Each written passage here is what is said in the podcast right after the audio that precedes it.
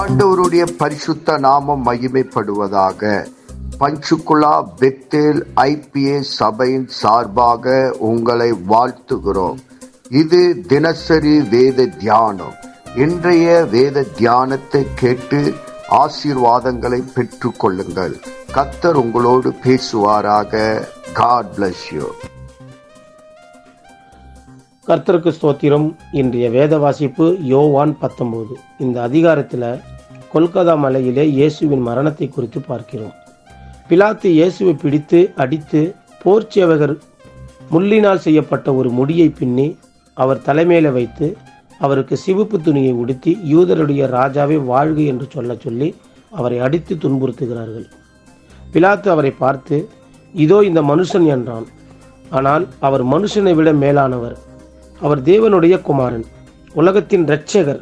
இதெல்லாம் யோவான் யான் ஏன் எழுதுகிறார் என்றால் இதை விசுவாசிக்கிறவர்கள் தேவனுடைய குமாரனாகிய இயேசுவை இரட்சகராக ஏற்று விசுவாசித்தினால் அவருடைய பெயரினாலே நித்திய ஜீவனை பெற்றுக்கொள்வதற்காக எழுதுகிறார். நாம் அவரை மனுஷன் என்று சொல்லாமல் தேவனுடைய குமாரன் மனுஷனை விட மேலான நமது இரட்சகர் என்று சொல்லும்படியாக இருக்க வேண்டும். வசனம் பன்னெண்டு அது முதல் பிலாத்து அவரை விடுதலை பண்ண வர வகை தேடினான். யூதர்கள் அவனை நோக்கி இவனை விடுதலை பண்ணினால் நீ ராயனுக்கு சிநேகிதன் அல்ல. தன்னை ராஜாவென்கிறவன் எவனோ அவன் ராயனுக்கு விரோதி என்று சத்தமிட்டார்கள். பிலாத்து இயேசு கிறிஸ்துவை விடுதலை செய்ய நினைக்கிறான். ஏனென்றால் அவர் ஒரு குற்றமும் செய்யாதவர் என்று தெரிந்திருக்கிறான். இயேசு கிறிஸ்து ரோமா நியாயாதிபதி கையில் இல்லை ஒரு தவறான அரசியல்வாதி கையில் இருக்கிறார். இயேசு தன்னை ராஜா என்று சொல்கிறதுனாலே பிலாத்துவை குறித்தும் ரோமா அதிகாரிகளுக்கும் பொய்த் தகவல் கொடுக்கிறவர்களாக இருக்கிறார்கள். அப்பேற்பட்ட குற்றம் சாட்டுதலை பிலாத்து விரும்பவில்லை.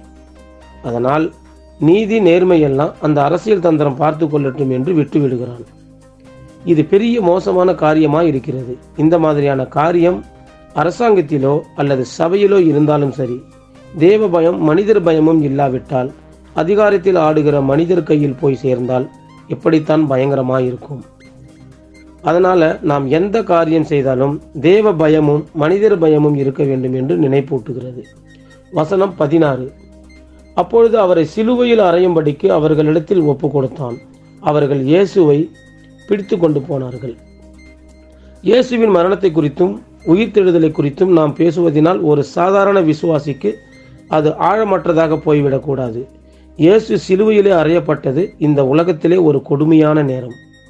இருந்தாலும் அதில் தான் நம்முடைய மீட்பு இருக்கிறது. தேவனுடைய பார்வையில் சிலுவையானது பாவத்தின் பரிகாரமாக இருக்கிறது எனக்கும் உங்களுக்கும் தேவன் இரக்கம் காட்டும் கிருபையாக இருக்கிறது. அது தேவனை திருப்திப்படுத்திய இடம். அதாவது நீதியுள்ள தேவன் இறங்கி வந்து பாவிகளாக நம்மை ரட்சிக்கப்பட முடிகிறது. தேவனுடைய சிம்மாசனம் நியாயத்திருப்பின் இடம். இப்போது கிருபையாக மாறுகிறது. அங்கு நியாய தீர்ப்புக்கு பதிலாக இரக்கம் கிடைக்கிறது. ஏனென்றால் இயேசு கிறிஸ்து நம்முடைய பாவங்களை சுமந்து தீர்த்தார். தேவன் அதை பார்த்து திருப்தி அடைந்தார். இயேசு கிறிஸ்துவுக்கு இது பலியாக இருக்கிறது. ஆனால் அவர் நம்முடைய இரட்சகர் நம்முடைய பாவங்களுக்காக தன்னையே பலியாக ஒப்பு கொடுத்தார். அது மட்டும் இல்லை இது அவருடைய கீழ்ப்படுதலை குறிக்கிறது. சிலுவை என்பது நாம் மறிக்க வேண்டிய இடம். அதில் நமக்காக இயேசு மறித்திருக்கிறார் பாவம் இல்லாத அவர் நமக்காக பாடுபட்டார். நாம் செய்கிற அநியாயத்துக்காக நீதியுள்ளவர் அவர் பாடுபட்டார். இயேசு கிறிஸ்து நமக்காக அத்தனை பாடுகளையும் வேதனைகளையும் சிலுவையிலே சுமந்து தீர்த்தார். நமக்காக இயேசு கிறிஸ்து பட்ட பாடுகளை நினைவு கூர்ந்து அவர் வெறுக்கிறதை நாம் வெறுக்கவும் அவர் விரும்புகிற காரியங்களை நாம் விரும்பவும் அனுதினமும் அவருக்காக நம்மை ஒப்பு கொடுப்போம் இந்த அதிகாரம் முழுவதையும் வாசித்து தேவனுடைய ஆசீர்வாதங்களை பெற்றுக்கொள்வோம். ஆமேன். இயேசுவின் நாமத்தினாலே இந்த வசனத்தை கேட்கிற ஒவ்வொருவரையும் நீர் ஆசீர்வதிப்பீராக. உன்னை வேதத்தின் ரகசியங்களை அறிய ஆவிக்குரிய ரகசியங்களை அறிய எங்கள் கண்களை நீ திறந்தருளுவீராக. இயேசுவின் மூலம் ஜெபம் கேளும் நல்ல பிதாவே. ஆமேன்.